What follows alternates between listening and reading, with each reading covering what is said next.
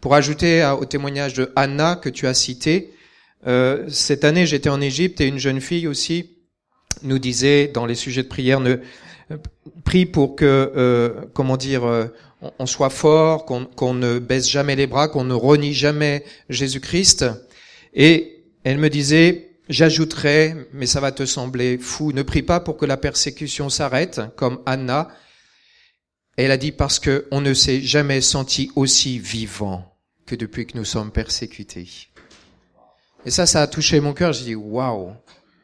Est-ce qu'il faut être persécuté pour être vivant? Ça pose des questions, n'est-ce pas? Nous, on préfère le confort, bien sûr. Si je mets devant vous le confort et la persécution, qu'est-ce que vous allez choisir? Le confort. Soyons honnêtes, tous. Et pourtant, la croissance la plus forte est souvent dans l'adversité. Et on le remarque dans l'histoire de l'Église, on le remarque dans tous les pays. Savez-vous où l'Église grandit le plus vite actuellement dans le monde? Allez? Non, pas la Chine. C'est passé la Chine. Ils ont déjà eu un réveil extraordinaire. Non? Non? Cherchez un pays musulman plutôt. Le Pakistan, s'approche. Non Non, vous donnez déjà votre langue au chat? Non, non, non, non, non. Au Moyen-Orient, oui. Non c'est l'Iran. L'Iran, vous imaginez? Vous n'y aviez pas pensé parce qu'évidemment on se dit l'Iran, mais attends, c'est pas possible. Eh bien si, c'est l'Iran. C'est l'Iran. C'est là que l'Église grandit le plus vite. Alors ils sont partis de très bas. Il n'y avait pas beaucoup de chrétiens, mais c'est là que ça progresse le plus. Et le gouvernement a tellement eu peur de ce phénomène qu'ils ont fait arrêter tous les tous les pasteurs. Et il y a des pasteurs qui ont dit mais c'est pas grave, nous on verra le réveil de la prison, mais on le verra quand même. Donc c'est extraordinaire. Alors ce matin, je vais d'abord vous présenter la situation générale de la persécution dans le monde. Super, ça marche? Euh, voilà. Ce qu'on peut dire d'une manière générale, c'est que ça a encore augmenté, ça augmente d'année en année. Est-ce que ça doit nous surprendre? Non? Pourquoi? C'est écrit effectivement. Parce que la bonne nouvelle, c'est qu'il y a de plus en plus de chrétiens dans le monde, hein. de plus en plus se tournent vers Jésus. Ça, c'est la croissance qui est forte du nombre de chrétiens. Alors vous direz, vous êtes sûr? J'en entends pas parler dans les médias. Non, vous n'entendrez jamais parler de ça dans les médias. Ou alors il faudrait un miracle. Mais ce qui est sûr, c'est que la foi grandit partout dans le monde, le nombre de chrétiens s'ajoute. Ceux qui sont le plus touchés actuellement, ce sont des musulmans qui se tournent en masse vers le Seigneur Jésus. Et donc euh, aujourd'hui, on est à plus de 245 millions de chrétiens qui sont persécutés. La deuxième raison de ça, c'est que la Bible nous dit que ce n'est pas un combat entre la chair et le sang. D'accord? Contre la chair et le sang, pardon. Mais c'est un combat contre des esprits mauvais. Et donc le diable et ses démons sait que la fin approche il le sent. Et donc il y a vraiment un déchaînement aussi contre l'Église, contre les chrétiens, et ça va toujours continuer jusqu'à ce qu'ils soient enfermés pour l'éternité. Et donc il faut prier. Alors, ça représente maintenant un chrétien sur neuf. Alors peut-être ça vous dit rien, vous dites un sur neuf, c'est beaucoup, c'est pas beaucoup. Je vous donne un exemple. L'année dernière, c'était un sur douze. Ça a quand même bien augmenté. Et donc euh, un durcissement, on va le voir dans deux pays très peuplés, donc la Chine et l'Inde. Donc euh, comme notre frère a donné son témoignage, j'ai été vite fait rajouter quelques diapos justement qui vous parlent de ce qui se passe en Chine. Donc euh, voici l'index mondial de persécution. C'est là que vous pouvez voir les endroits où il y a le plus de persécution dans le monde. Donc euh, l'index mondial répertorie 50 pays les plus persécutés. Et euh, cette année, malheureusement, on s'est aperçu que 50, ça ne suffit plus. C'est trop peu. Et donc on est pratiquement à 73 pays. Ici, vous en avez que 50, mais en réalité, il y a 73 pays où la persécution est très forte. Si on pouvait schématiser cette persécution par un lac, on pourrait dire que ce lac est devenu plus profond, plus large, et qu'en plus il y a une tempête à la surface de ce lac. Pourquoi plus profond? Parce que le nombre de pays, je vous l'ai dit, a augmenté. On est passé à, à, à, à 73 pays. Pourquoi plus large? Parce que vraiment, euh, c'est comme si une digue s'était rompue. Pendant un certain temps, oui, on, pouvait euh, dire euh, c'est là, vous voyez, on arrive bien à, mesurer, mais là, ça, c'est comme si une digue avait explosé et que il y a une, une, vraiment une augmentation phénoménale de la persécution. Et pourquoi une tempête à la, à, la surface?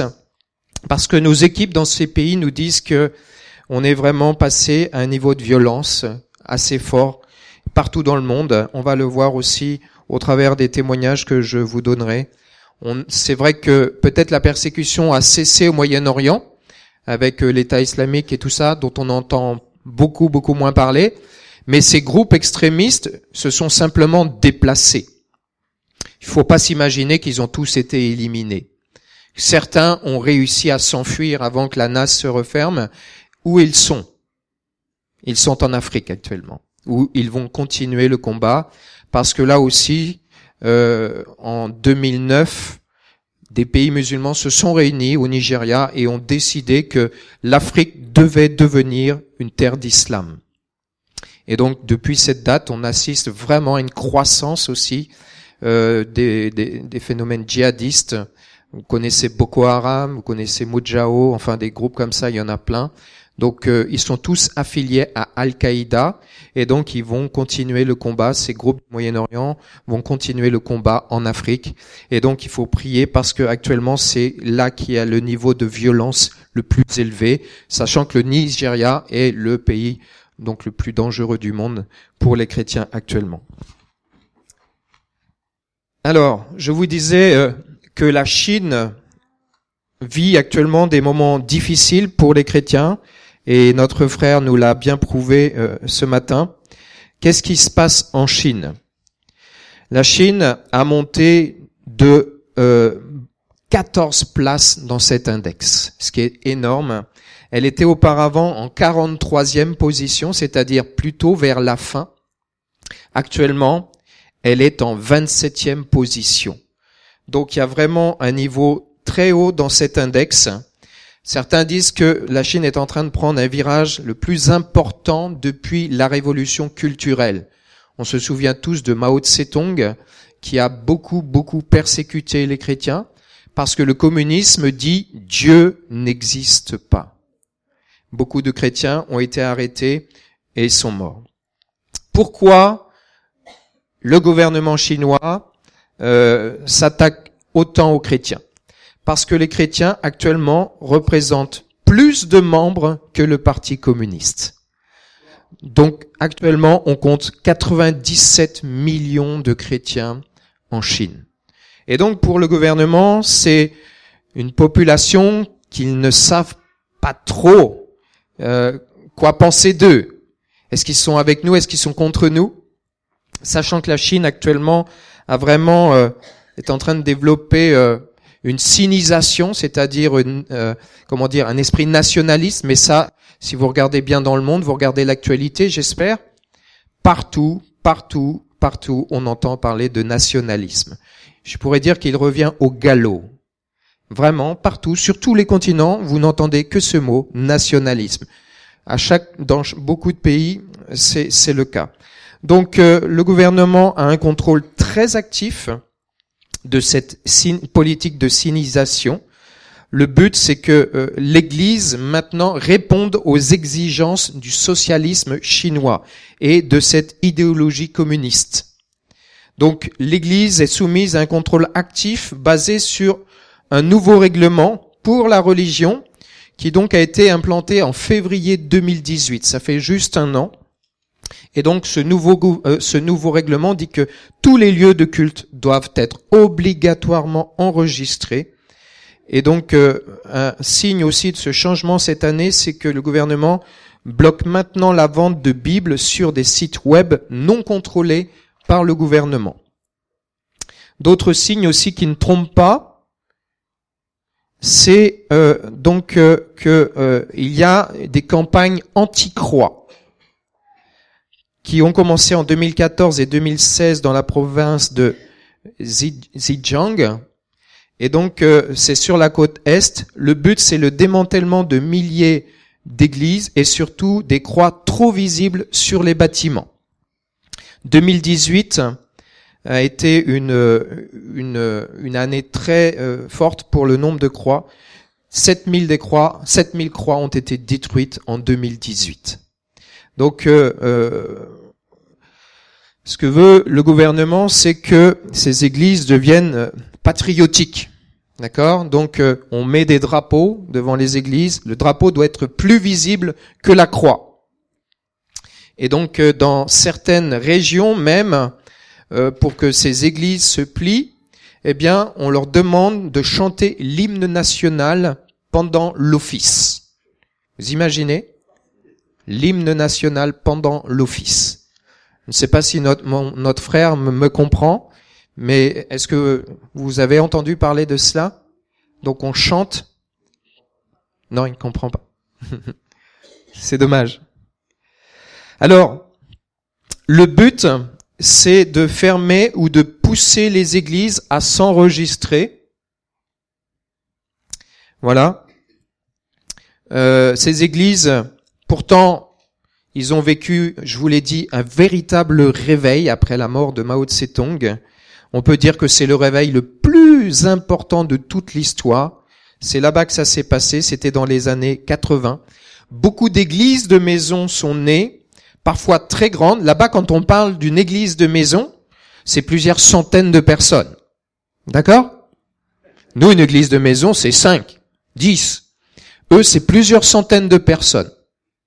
Quand je suis allé en Chine, j'ai vu une église où j'ai dit, vous êtes combien? On m'a dit à peu près 5000.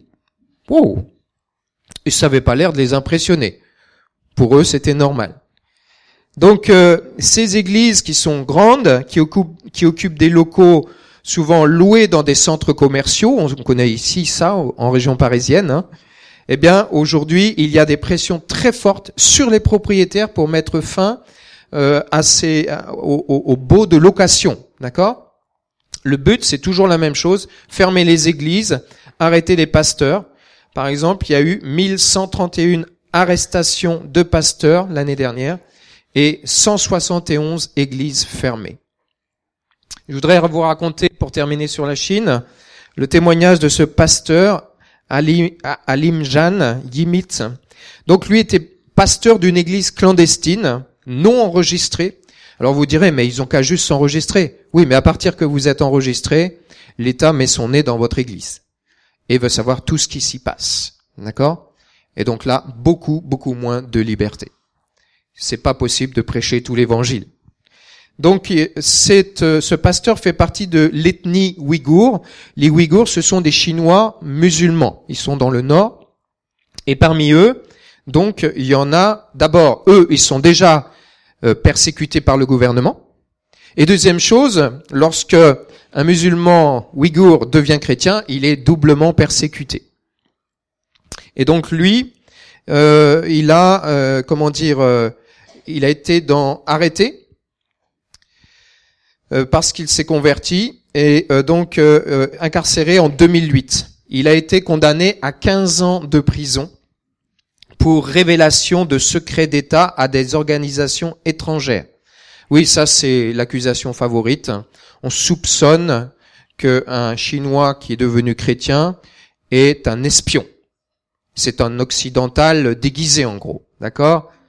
Donc voilà. Mais pour euh, beaucoup qui l'ont fréquenté, il n'y a y a aucun doute sur lui. Il a seulement été arrêté pour sa foi chrétienne. Et donc, normalement, il devrait être libéré en 2023. Voilà. Donc, euh, c'est vraiment euh, une situation grave parce qu'il faut savoir que la Chine aujourd'hui, c'est pas n'importe quel pays quand même. C'est devenu un leader mondial, si ce n'est le leader mondial. Et on a à la tête de l'État un homme qu'on compare beaucoup, beaucoup à Mao Tse-tung. Donc euh, il faut vraiment prier pour ce pays. On va regarder une vidéo, vous allez voir les cinq premiers pays de l'index mondial, donc les cinq pays où la persécution est la plus forte. Chaque année, Portes Ouvertes publie l'index mondial de persécution des chrétiens et attire l'attention sur les 50 pays où les chrétiens sont le plus persécutés. Voici les 5 pays où en 2019 les chrétiens sont le plus durement persécutés. Numéro 5, le Pakistan. Les lois anti-blasphème sont un danger constant pour les chrétiens. Ils peuvent à tout moment être accusés de blasphème contre Allah ou le prophète Mahomet et être condamnés à mort les chrétiens sont considérés comme une catégorie inférieure de la population et font l'objet de graves discriminations. Numéro 4. La Libye.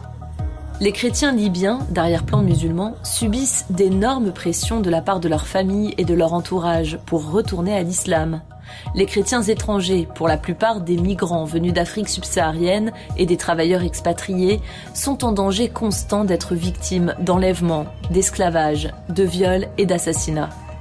Quiconque montre publiquement sa foi chrétienne et tente d'exprimer sa croyance risque d'être arrêté. Numéro 3. La Somalie.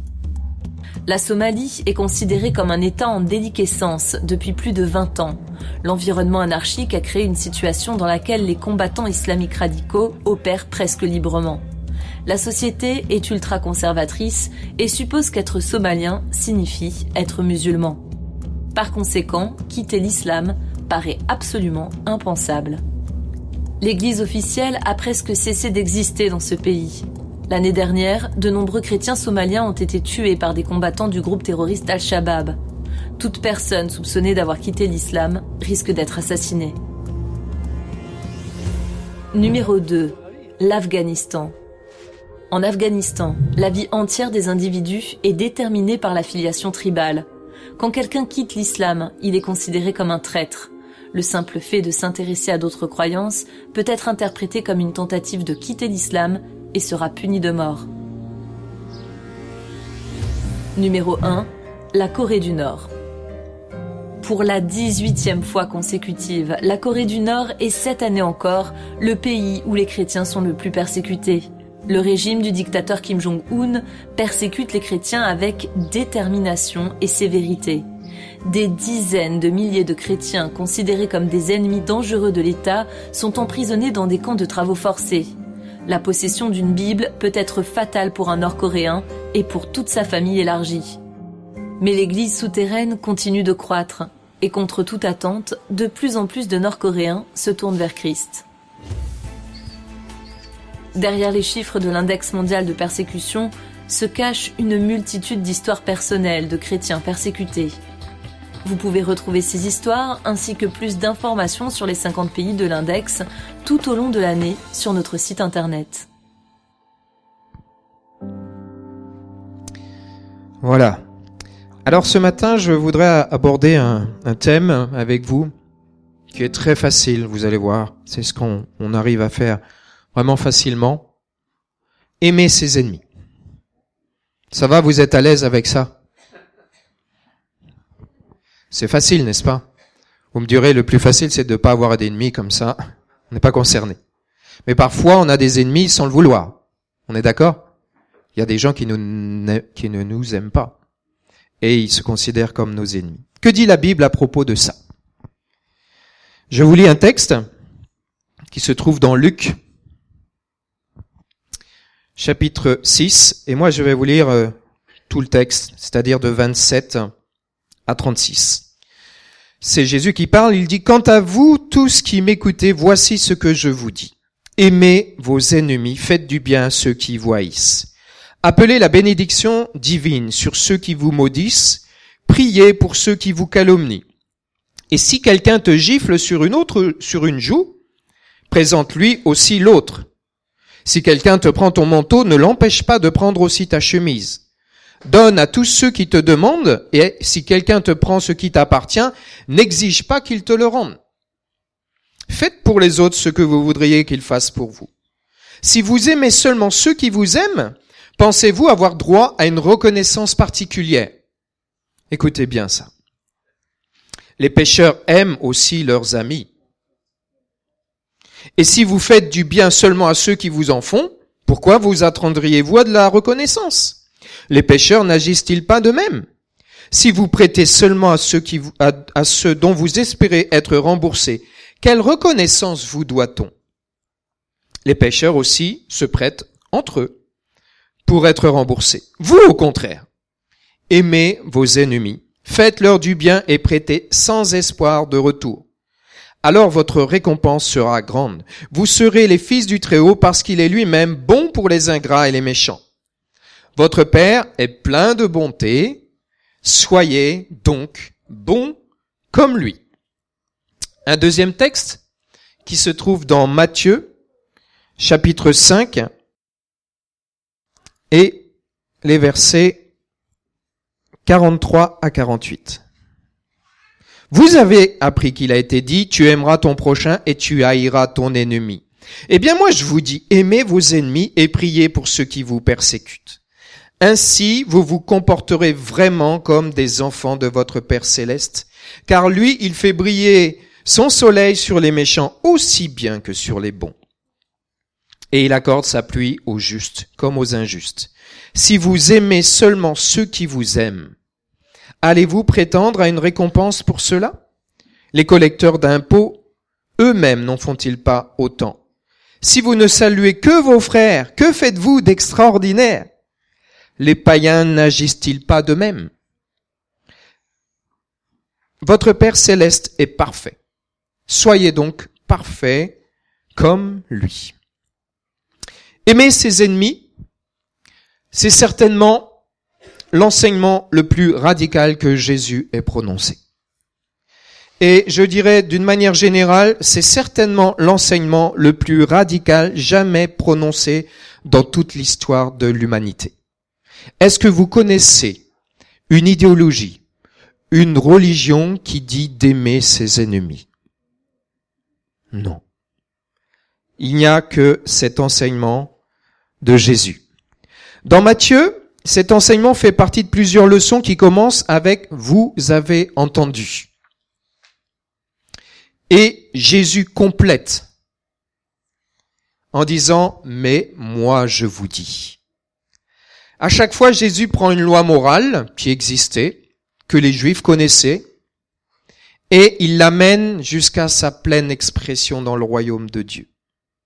Vous avez appris mais moi je veux vous emmener encore plus loin. Je, mais moi je vous dis. Dans le Nouveau Testament, dans l'Ancien Testament, il était écrit tu aimeras ton prochain. C'est donc le Lévitique 19, verset 18. Et on avait ajouté, je ne sais pas si c'est la tradition, mais on avait ajouté tu détesteras ton ennemi. Jusque là, moi je dis que c'est faisable, n'est-ce pas? Humainement, je crois que c'est possible. Tout le monde peut y arriver. Mais Jésus reprend ce dicton en disant, mais moi je vous dis, aimez vos ennemis. Et là, ça change tout. Là, ça augmente le niveau énormément. Et priez pour ceux qui vous persécutent. Vous savez, beaucoup aiment ceux qui les aiment. C'est facile, n'est-ce pas? Et ils haïssent ceux qui leur font du mal. J'ai envie de dire, c'est, c'est, la loi naturelle qui est en nous, n'est-ce pas? Mais Jésus explique que si nous voulons devenir comme notre Père céleste, nous devons être différents jusqu'à aimer ceux qui nous font du mal. Ce qui est révolutionnaire ici, c'est que la moralité de Jésus, elle est positive. Je vous, je vous explique cet enseignement qui disait ce que tu voudrais qu'on ne, ce que tu ne voudrais pas qu'on te fasse, ne le fais pas aux autres, on le connaissait très bien. Depuis longtemps. L'orateur grec Isocrate, déjà 400 ans avant Jésus-Christ, disait, les choses qui te mettent en colère lorsque tu en souffres, ne les fais par la main des autres, ne les fais pas aux autres. Évidemment. Les stoïciens aussi pensaient ça. Et ils disaient, ce que tu ne voudrais pas qu'on te fasse, ne le fais pas aux autres. Mais l'enseignement de Jésus, il est radicalement différent parce que, selon lui, il ne faut pas se contenter, se contenter de ne pas faire, mais il faut aller plus loin que ça. Il faut faire. Et ici, en particulier, il faut commencer par faire du bien, même à ceux qui nous font du mal.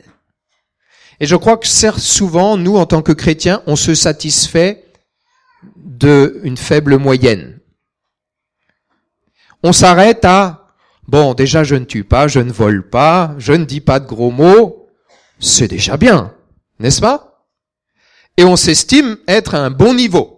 On se dit quand même, quand je regarde les autres, je me, je me trouve pas mal. Mais ça, ça n'impressionne pas du tout Jésus. Pas du tout. Parfois même, je ne sais pas si ça vous est déjà arrivé, on finit la réunion, et je ne sais pas ce qui arrive ce matin-là, mais on arrive à dire bonjour à plein de monde dans l'église. Et on sort de l'église et on se dit, waouh, un petit sentiment de fierté en nous, on se dit, Seigneur, ce matin, tu dois être fier de moi. T'as vu, j'ai dit bonjour à pratiquement toute l'église. Qu'est-ce que j'ai bien agi ce matin. Mais, en lisant ce texte, Jésus nous dit, mais tu m'impressionnes absolument pas. Tu as juste fait ce qu'il fallait. Juste, simplement. Tu veux m'impressionner? Ok. Alors maintenant, tu vas aller dire bonjour à ton voisin qui te déteste. Celui qui t'insulte, tu sais. Si tu veux vraiment m'impressionner, va lui dire bonjour à lui. Ça, c'est autre chose. Et donc Jésus emmène le niveau très très haut.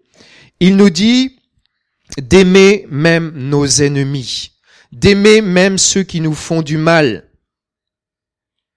et de prendre les devants. Ne pas attendre un petit signe. Ah, il m'a souri. Je vais y aller. Non, non, non, non. Il te regarde avec mépris peut-être, avec arrogance, avec de la haine peut-être? C'est là que tu peux y aller. Waouh. Ça c'est difficile. Ce commandement, il n'a rien à voir avec un amour qui est en relation avec nos sentiments.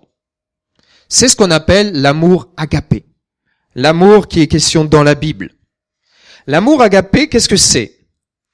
C'est celui, c'est cet amour qui n'est pas forcément en lien avec nos sentiments. Vous savez, nous, en tant qu'humains, on réagit souvent par rapport à nos sentiments.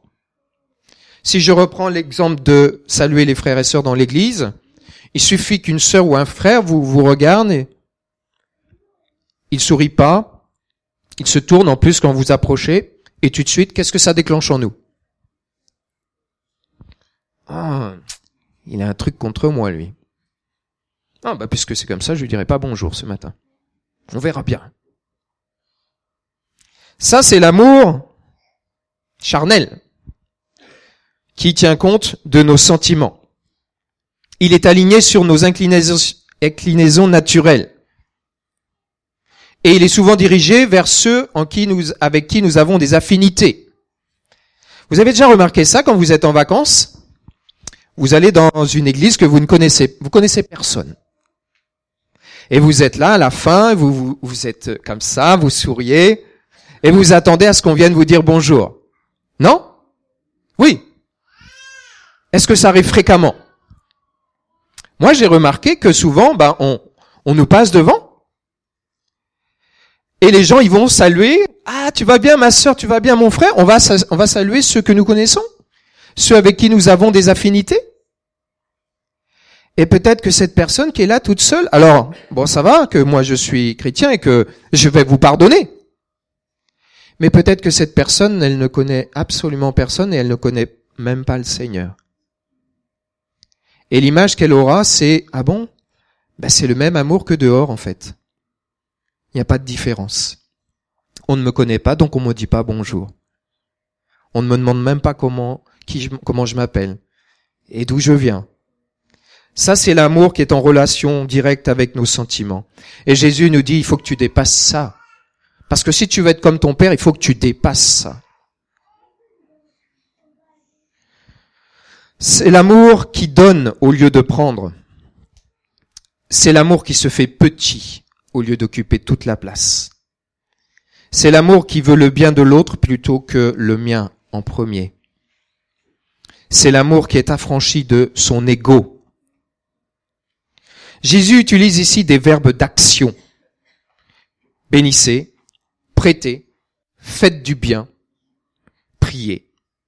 C'est à nous de prendre l'initiative. L'amour agapé nous pousse à agir et ce, malgré nos sentiments. Ok, ton cœur il te dit n'y va pas, mais Jésus te dit obéis pas à ton cœur, mais obéis-moi.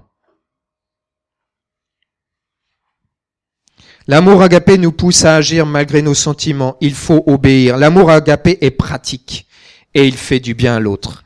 Est-ce que vous connaissez Corrie ten Boom? Vous avez déjà entendu parler de cette femme? Oui. Cette femme, elle a écrit un livre qui s'appelle The Hiding Place, où elle raconte comment elle et sa sœur Betsy ont été internées dans un camp de concentration nazi pendant la Seconde Guerre mondiale. Et lors de, d'années plus tard, elle avait l'habitude de faire des conférences, évidemment. Et un jour, elle se retrouve à Munich, en Allemagne. Et lorsqu'elle est en train de donner son témoignage, elle se retrouve face à face avec l'ancien officier SS nazi qui avait gardé son camp. Et Corrie Boom raconte cela. Elle dit, il il s'est approché de moi. Il était rayonnant et il s'est incliné en disant, je vous remercie infiniment pour votre message, Frolen. Quand je pense que, comme vous l'avez dit, le Christ a lavé mes péchés. Et cet homme a commencé à me tendre la main. Et moi qui avais si souvent enseigné aux gens de Blomendal donc du camp, la nécessité de pardonner, je gardai mon bras le long de mon corps, et je pris conscience de mon péché, alors même que je sentais bouillonner en moi un sentiment de colère. Jésus-Christ était mort pour cet homme, mais qu'est-ce qu'il me fallait de plus? Seigneur Jésus, priai-je à l'intérieur, pardonne-moi, aide-moi à pardonner à cet homme. J'essaye de sourire, je m'efforce de soulever mon bras, mais en vain. Je ne ressens aucun sentiment de sympathie ou de charité pour cet homme. Je prie à nouveau en silence. Jésus, je ne peux pas pardonner, accorde-moi ton pardon. Et alors que je commence à prendre sa main, une chose extraordinaire se passe. Dans mon épaule, le long de mon bras, jusque dans ma main, un courant sembla passer de moi à lui, pendant que mon cœur débordait d'amour pour cet étranger. Vous avez vu les deux phases?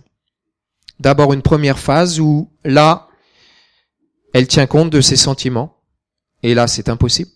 C'est impossible. Deuxième phase, elle se dit, je vais essayer d'obéir simplement au Seigneur, sans me poser plus de questions que ça. Et là, le miracle arrive. Parce que c'est un véritable miracle. Vous imaginez pardonner à quelqu'un qui a tué des, des milliers de personnes, et notamment sa sœur Donc Dieu nous demande de faire la même chose que lui. Vous imaginez si Jésus n'était pas venu sur la terre et qu'il nous ait, que nous ayons cette Bible entre nos mains où il est écrit, pardonne à tes ennemis. Est-ce que nous aurions, nous aurions eu la même réaction? C'est-à-dire, est-ce que nous, qui sommes assez tordus, il faut bien l'avouer, nous n'aurions pas eu la réaction de dire, non mais attends, tu es bien gentil Jésus. Tu te demandes de faire un truc qui est complètement impossible. Et tu, tu peux pas comprendre parce que tu ne l'as pas vécu. Mais Dieu sait toutes choses. Et il a envoyé son propre fils, lui-même, pour pardonner à ceux qui lui avaient fait du mal. Vous vous souvenez sur la croix? Jésus aurait pu descendre, il aurait pu faire appel à des myriades d'anges, en quelques secondes c'était fini. Mais non, il est allé jusqu'au bout. Et même il a dit, Père, pardonne-leur parce qu'ils ne savent pas ce qu'ils font. Donc Jésus nous demande de faire tout simplement ce que lui, il a déjà pratiqué lui-même. Quand nous aimons nos ennemis, nous agissons tout simplement comme Dieu. N'oublions pas qu'avant notre conversion, nous aussi, nous étions des ennemis de Dieu, des ennemis de l'évangile. Aimer ses ennemis, c'est tout simplement un témoignage immense de l'amour de Dieu.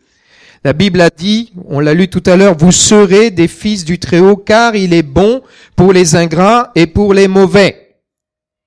Combien de fois on prie un peu nous, peut-être pas audiblement, mais à l'intérieur de nous, on prie comme les disciples, Seigneur, fais descendre le feu sur eux. Ils sont trop mauvais, ces gens-là. Ils sont trop mauvais. Ils ont, ils ont pas le droit à ta grâce. Évidemment, on prie jamais ça dans l'église. Ça se fait pas.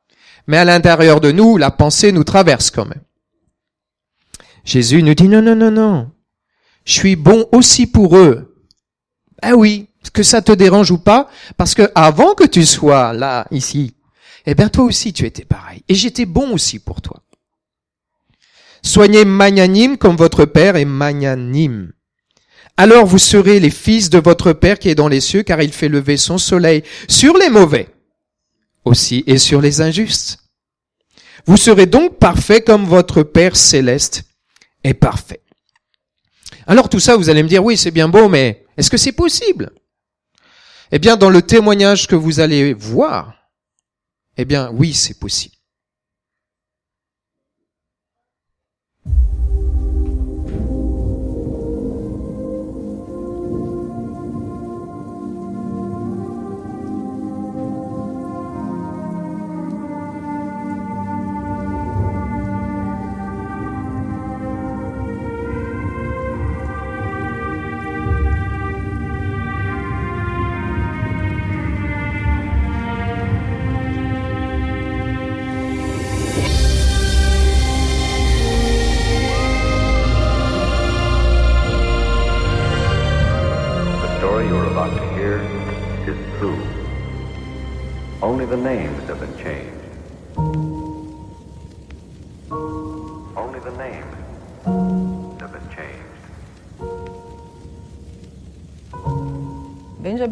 Taught me forgiveness by how he would live. And within a very short while, it became like second nature to me. If I've done something wrong, I'll be the first one to say, Ben, I'm sorry. I did this. Really, really sorry about it. And we had a wonderful relationship. Really, really wonderful relationship. Every time when people come to the clinic when they are sick, he would make sure that he has a track to give them about Jesus Christ or share with them about the love of Jesus it did not matter to him whether they are Christians or they are not Christians. They would still talk about, yeah, you know, I'm giving you this medicine, but no, there is someone who can do this healing more. So don't just believe and trust on this medicine. Believe on God. So that's who he was. Yeah. When they got to this homestead, they met the lady of the house and they greeted her and they requested to have time with the man of the house so that they can, you know, share the gospel. As she walked out and stand just a little distance, she started to scream, thief, thief, thief. So people just emerged. We don't know from where, but people just emerged. They were holding stones, some were holding machetes, some, you know, uh, with, with, with sticks, and they just descended on them. And they just started beating them. I think he was just telling them, We have a Bible, we've come here, you can see, we are not thieves, we have our own car, we've just come to pray with you, we've just come to share with you the Word of God. And these people totally refused to listen. And they just beat them, hit them with stones, and slashed them with machetes until they were down. And before they were dead, they took the petrol.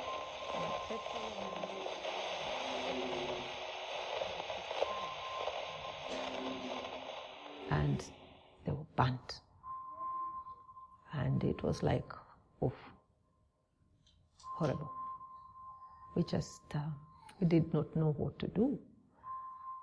I did not, you know, I, I was just left speechless. I was like, oh, so what next? I mean, my mind just went blank, to be honest. I went before God and I was like, God, we prayed. Benjamin has been fasting a whole week on this. And uh, if it was not what you had purposed, what you wanted, you only had to speak. I mean, it got to that point that I was sharing with God that. But why? Why did you allow this? What happened? What went wrong? The ones I was really worried and concerned were my children because um, they loved their dad. I, they banged doors, they broke cutlery, they, and I just told people, just let them, they, let them just spew out what they are feeling. And they felt so angry and they said, no, no, no, mom, no way. They can't do this to dad and just get scot free. At night when we were praying, they said, Mom, our prayer. Each and every person was involved. The one who lifted a stone, the one who lifted a machete, the one who lifted a stick, the one who even brought petrol, the one who even lit that fire must get saved. It's not, there's no, no, no two ways about it. I remember that was the second day and we were praying for the people who were behind all that. And I said, This is so like Benjamin himself to quickly forgive and move on, not to hold on to things because somebody has angered you, somebody has hurt you. No, forgive, let go, and move on. For me, my biggest worry was God. What happened? I remember that day I said, God, today you must tell me. I can't take it anymore. When I was asleep, I saw myself seated on a very beautiful green lawn. Beautiful. Then there was this sun. That sun was, was bright but not burning. A beautiful, pleasant feel on my skin. And around there were flowers beautiful, beautiful flowers. The butterflies were just ah, awesome. And there was this scent in the air, just a beautiful scent. And then there was the music. There was a tinkling music. It goes, you know, like bells tinkling in the air. And here I was seated, and I was looking happy. I can't tell you what I was doing with my hands, but my hands were, you know, something like this. And then a voice spoke to me. And it said, It was my doing, and I am well pleased. And I was smiling. And that morning, I didn't feel that pain. It was gone. And I realized that it was over. God had dealt with my pain, He had dealt with my tears, he had dealt with me. I realized that the thing that kept on holding me was because I was holding these people and just really asking God every time, God, can you do something? The glorious lesson is that Christ was persecuted, and so we will also go through persecution. And when we go through persecution, it's not because God hates us, no. He still loves us. But one day we're going to meet, and I'm going to tell them on the face, I forgive you. I loved my husband. Can never imagine how much I miss him every single day. But I have allowed God to deal with me and forgive. Love plus forgiveness equals life. Hate plus unforgiveness equals death. That's all. It costed me to go to the lowest point to accept and get release. And I did, purely out of forgiveness.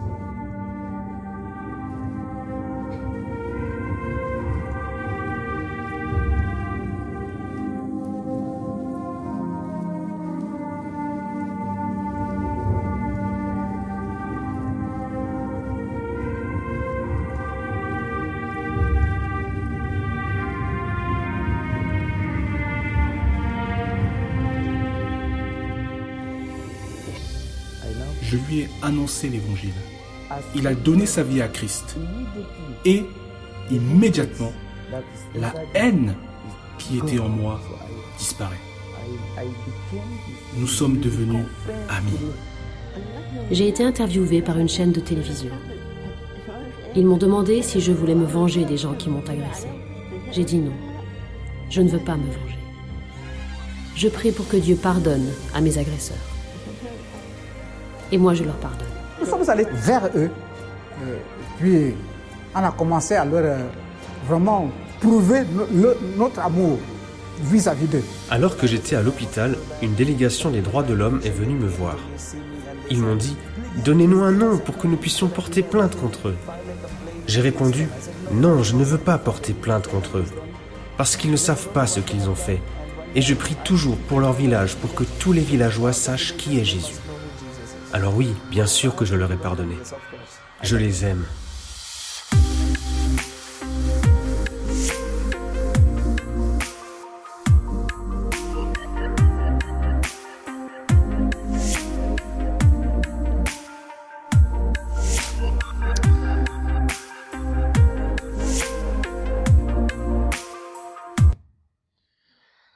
Voilà, aimer nos ennemis, c'est la meilleure protection contre l'amertume et la colère. Vous savez que l'amertume et la colère peuvent nous détruire, peuvent nous détruire encore, peut-être encore plus que euh, ce qu'on nous a fait. Paul a dit de ne pas chercher à se faire justice soi-même, mais de laisser, de laisser cela à Dieu, à sa colère. Vous savez pourquoi il a dit ça? Parce que tout simplement, nous ne sommes pas justes. Je vous donne un exemple. Si je vous donne une claque ce matin, est-ce que vous allez tout de suite tendre l'autre joue?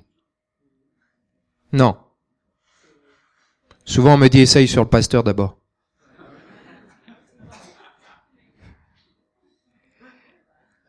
Mais vous savez très bien qu'on risque de rendre la claque. Est-ce qu'on va la rendre au même niveau? Non, vous n'êtes pas juste.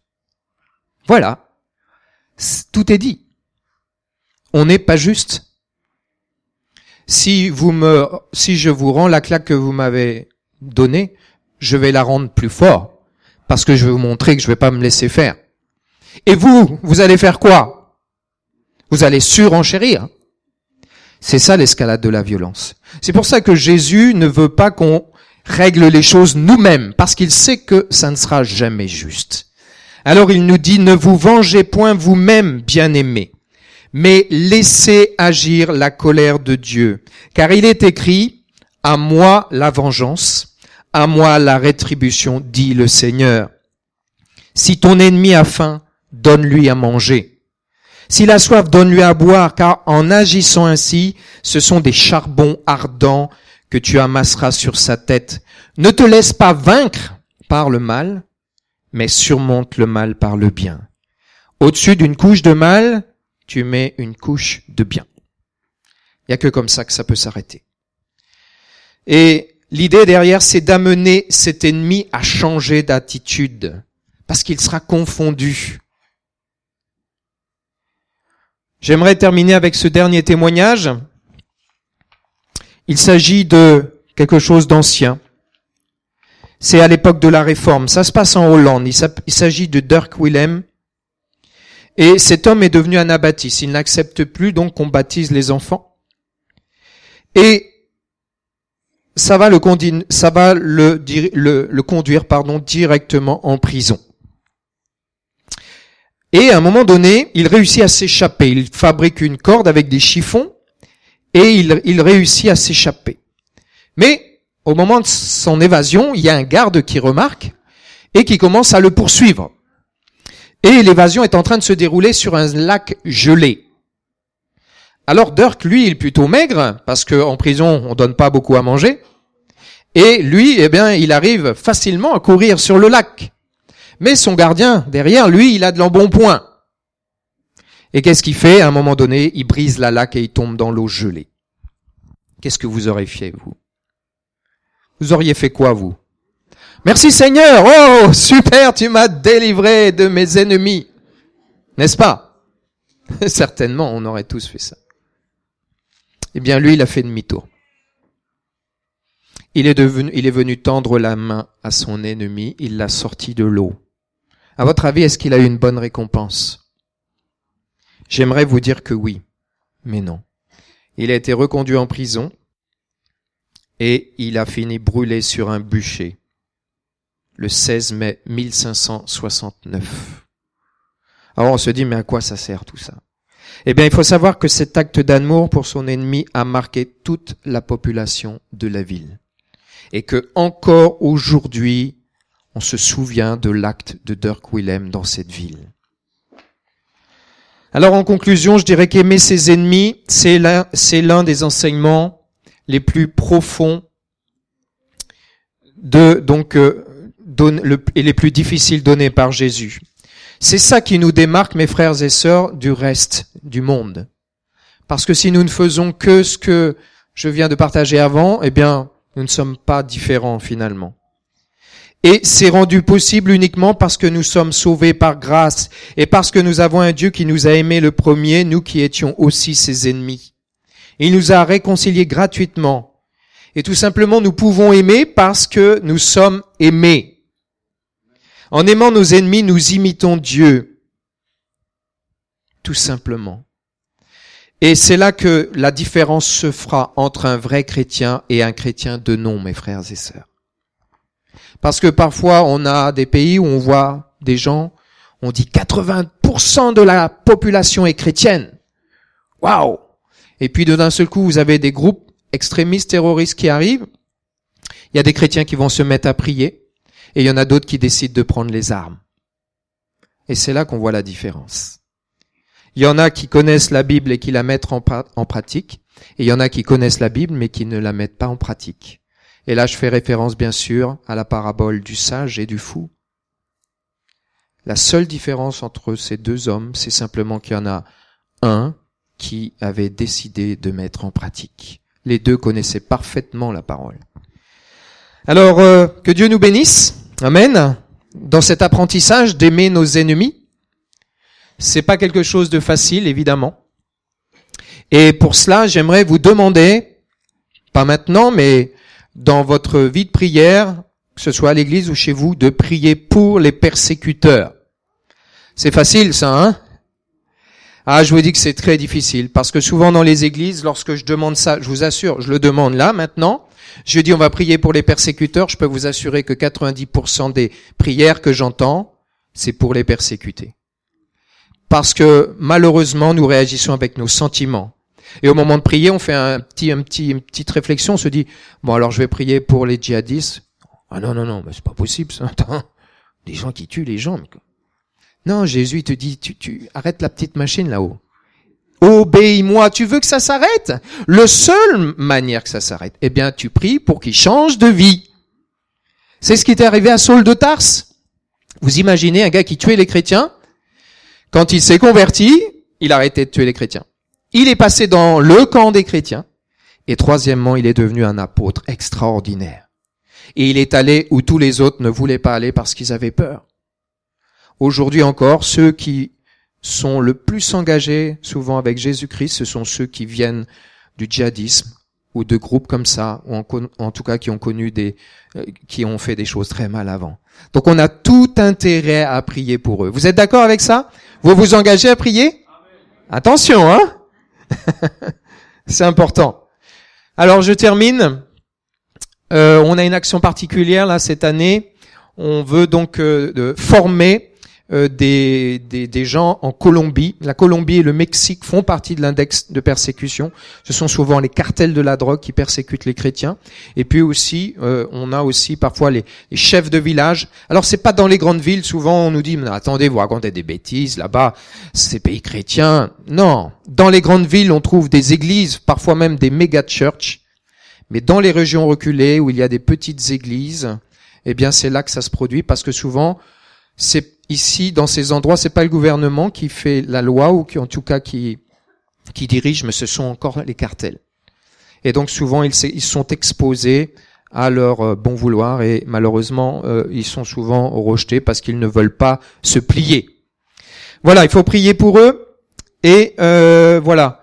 Je termine en vous disant, euh, n'hésitez pas à venir à, à, à, notre stand. Voilà, je me tiendrai avec mon épouse. Et puis euh, il y a des livres avec toutes sortes de témoignages sur l'Église persécutée et euh, une manière de nous aider. Bien sûr, c'est de prier, euh, c'est de nous soutenir, et puis de vous abonner à notre magazine parce qu'en vous abonnant à ce magazine Portes ouvertes, eh bien, vous allez recevoir des nouvelles tous les mois avec toutes sortes de témoignages. À l'intérieur, il y a une circulaire de prière avec tous les jours un sujet différent. Et donc, ce qui est merveilleux aussi, c'est qu'en lisant ces nouvelles, vous allez vous faire du bien dans votre foi.